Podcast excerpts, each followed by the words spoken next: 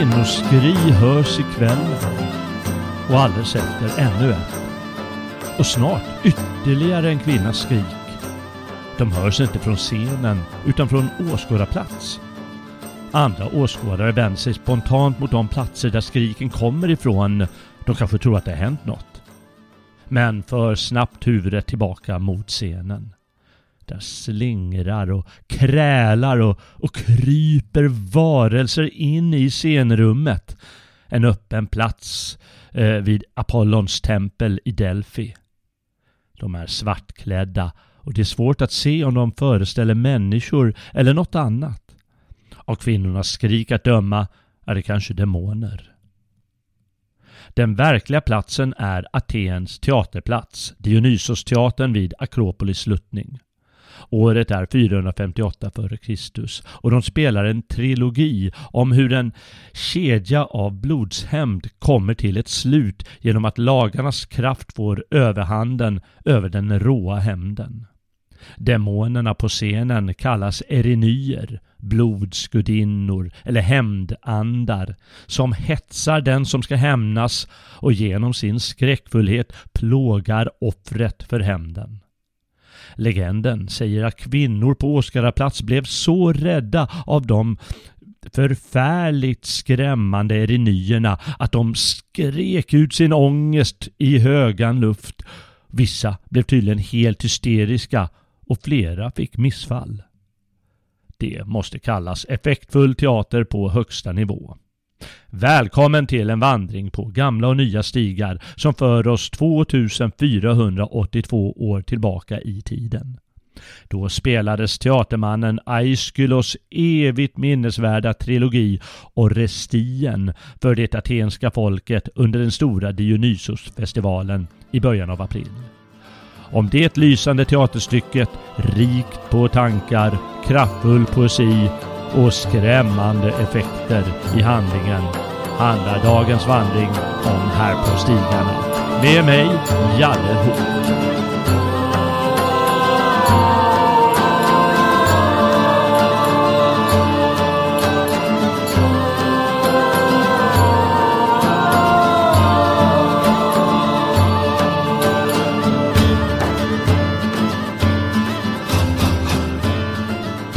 Du som är prenumerant på Sveating. Den här podden är för dig. Varannat avsnitt på gamla och nya stigar ligger fritt för alla att lyssna på medan varannat, bland annat det här, bara kan höras av prenumeranter.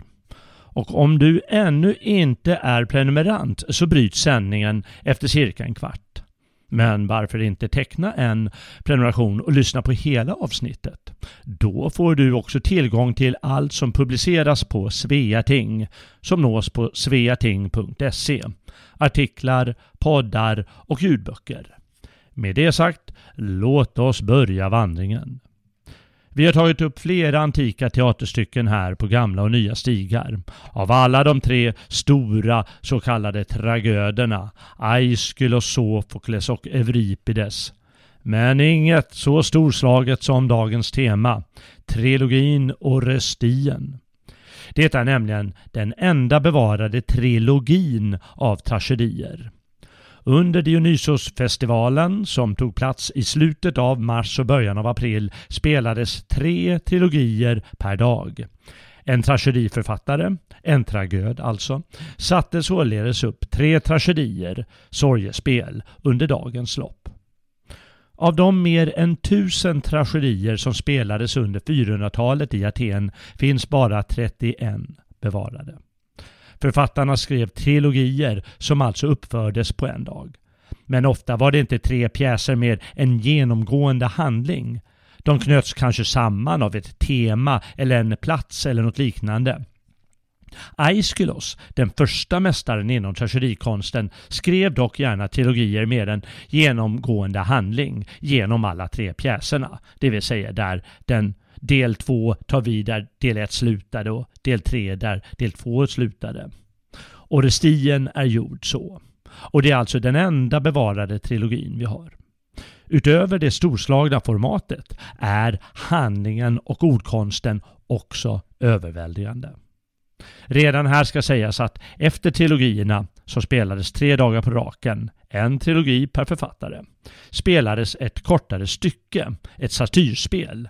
Alltså efter de tre, eh, efter trilogin så satte man upp ett satyrspel. En satyr i mytens värld eh, var en blandning av människa och bock. Ofta liderlig och uppsluppen. Ibland följeslagare till Dionysos, som ju bland annat var vinets gud.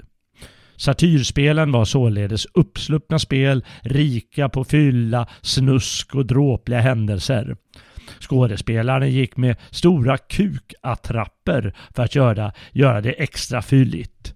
Aiskylos ska ha varit mästare även i den konsten, inte bara i allvarliga, poetiskt upphöjda tragedier. Det säger mycket om den andliga rikedomen hos hans sort. De behärskar ett stort register av det mänskliga spektrat. Tyvärr har vi inget satyrspel bevarat av Aiskylos.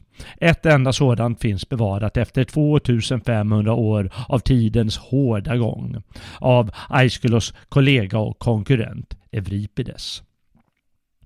Här ska också sägas att jag kallade Aiskylos för teaterman och inte bara författare. Tragöderna arbetade inom ett stort fält av skapande, vilket gör dem än mer imponerande. De har inte bara skapat odödlig dramatik och poesi. De regisserade skådespelet. De bestämde säkert mycket om scenografi och, och kostym. De skrev musik till skådespelet. De regisserade dansstycken också. I det attiska dramat, ja, det kallas så eftersom Aten ligger på halvön Attika, ingår en kör som är en viktig del av handlingen. Och, kören kommenterar handlingen och går ibland in i dialog och motspel med de andra på scenen. I den sista delen av Orestien utgörs kören av erinyer, de där hemska kvinnliga demonerna som skrämde slag på publiken. Och kören gjorde rytmiska rörelser när den framförde sina repliker, det vill säga dansade på något sätt. Något som teatermannen var tvungen att behärska. Dessutom spelade Aiskylos själv roller, troligen huvudroller ibland. Åtminstone gjorde han det i sina yngre dagar. Han ska dessutom ha varit innovativ i själva teaterkonsten. När teater började skapas i Aten på 530-talet före Kristus, då var det antagligen lite stelt och knappast utan någon större dramatisk handling. Och för att skapa större dramatik på scenen lade Aiskylos till en person mer på eh, scenen, det vill säga som agerade samtidigt. Det finns ju flera personer i hela pjäsen, men alltså två på scenen samtidigt. Eh, från början hade man således bara en person, vilket gör det ganska stelt med två personer som agerar mot varandra och kanske munhuggs och, och ja, nästan, kanske inte brottas, men, men på något sätt har en aggressiv stämning mot varandra, en laddad stämning, då blir det mycket mer spännande, spänstigt och därmed spännande. Aiskylos berömda konkurrent Sofokles införde sedan en tredje person på scenen vilket gav ännu mer dramatiska möjligheter. Men Aiskylos var inte bara konstnärligt rik i egen hög person.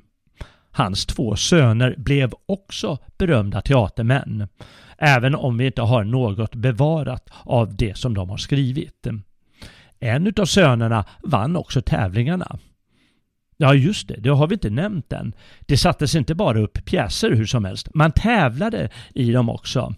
En jury bestämde vid festivalens slut vilken trilogi som de bedömde var bäst och på spelens fjärde dag tävlades det också i komedier. Aiskylos vann tragedi, tri, trilogitävlingen i tragedier 13 gånger. Första gången 484 f.Kr. Och hans ena son vann alltså också en gång. Och sen hade han en brorson också som vann mot självaste Sofokles berömda tragedi Kung Oidipus som vi har gjort ett avsnitt om här på gamla nya stigar helt nyligen. Och jag säger självaste Sofokles berömda tragedi Kung Oidipus eftersom det räknas som ett av de största konstverken som någonsin har gjort. Man undrar ibland hur den där juryn tänkte eller om det är tiden som har varit så grym mot oss att vi inte har fått eh, den där brorsonens drama bevarat. Även om vi känner Aeschylus främst genom hans teaterkonst och bevarade tragedier, sju stycken bevarade har vi, så ville han själv bli ihågkommet för någonting annat. Det säger mycket om honom som person. Han visste givetvis att han skulle räknas som en stor konstnär i evärdliga tider, så mycket förstod han. Men han ville ändå helst att de som uppsökte hans grav skulle veta någonting annat om honom. Han var atenare och han levde på sitt sätt för staden Aten. Både år 590 och 580 f.Kr. kämpade han som medborgarsoldat när perserna invaderade Grekland. Vid båda tillfällen slog som bekant perserna tillbaka. År 408 480 av en eh, allierad grekisk här för att därefter aldrig försöka om det vågstycket. Och Aeschylus var en av Hellas och Europas räddare. Det måste ha varit en närmast overklig känsla att nära sin hemstad stå som segrare mot de närmast överlägsna perserna som knappt gick att besegra. Men det gjorde alltså grekerna. Och för sin grav lät han i förväg rista in orden Aiskelos här, Euforions ättling, atenaren vilar. Gelas bördiga nejd såg när sin levnad han slöt. Men om hans frejdade kraft må lunden vid maraton vittna. Medern med svallande hår känner den, vittne han och. Gela, det var en grekisk stad på Sicilien dit Aiskylos reste i slutet av sitt liv och där han sedermera dog. Maraton, det är ett slagfält i Grekland där grekerna segrade över perserna år 490. Och var det slaget, eh, vid det slaget, då dog Aeschylus ena bror faktiskt. Och meder, det är ett persiskt folk, alltså de som känner kraften, i, känner kraften vid Maratonslund eftersom de åkte på spö då. Så låt oss läsa om gravepigrammet med den kunskapen. Aiskelos här, Euforions ättling, atenaren, vilar. Kelas bördiga nejd såg när sin levnad han slöt. Men om hans frejdade kraft må lunden vid maraton vittna. Med den med svallande hår känner den, vittne han och. Det finns för övrigt en legend om Aiskelos död. Sådana knasiga skrönor är vanliga bland de gamla grekerna, hur allvarliga personerna än var med sin konst och filosofi och allt vad de hade. En örn som höll en sköldpadda i klorna släppte plötsligt sitt byte, vilket givetvis föll rakt ner på Aiskulos skalle som krossades och varmed han dog. Och på tal om perserna förresten, eh, Aiskulos skrev en tragedi som hette just Perserna. Och det är den enda vi känner till. Den finns för övrigt bevarad, så man kan läsa den. Och det är den enda vi känner till som har ett verkligt historiskt innehåll istället för myter eh, som de i stort sett alltid höll sig till när de skrev tragedier. Aeschylus vann spelen år 472 med perserna och härskaren Hieron i Syrakusa på Sicilien, en grekisk stad, eh, blev så begeistrad av den stora diktaren att han bjöd Aeschylus att komma till Syrakusa för att sätta upp skådespelet. Aeschylus dog år 456 f.Kr. nästan 70 år gammal. Föddes gjorde han omkring 525 f.Kr.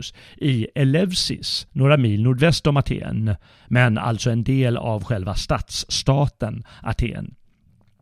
Det var platsen för de berömda Eleusinska spelen, en annan religiös högtid i staden, annan än Dionysosfestivalen alltså.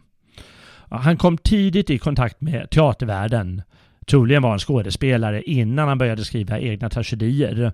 Eh, och han var runt 26 år när han stod på scenen första gången i tävlingssammanhangen. Och han började säkert skriva egna alster runt den tiden. 14 år senare vann han spelen för första gången och 13 gånger kammade han alltså hem segern.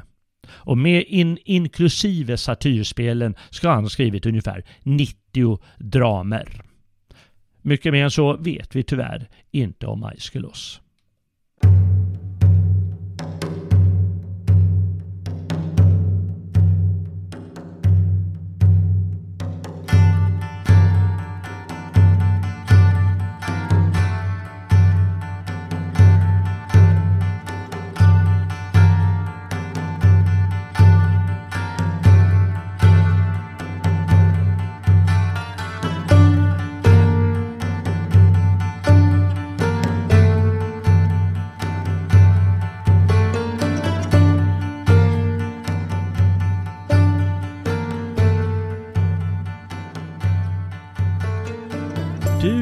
Lyssnat på en del av ett avsnitt av På gamla och nya stigar som ges ut på sajten sveating.se. Vill du höra hela avsnittet? Teckna då en prenumeration genom att gå in på www.sveating.se och klicka på prenumerera. Där skriver du in din e-postadress varmed ett meddelande kommer till din e-mail. Klicka på länken i meddelandet. Nu när du har länkats fram kan du välja vilken prenumeration du vill ha. För att kunna lyssna på, på podden på gamla och nya stigar samt läsa alla artiklar kostar det 5 euro i månaden eller 50 euro per år. Då väljer du det alternativet.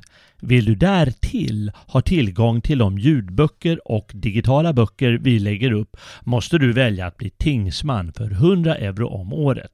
Därmed får du tillgång till allt på Sveating. Vi hoppas att få se dig på Sveating och förstås på stigarna framöver.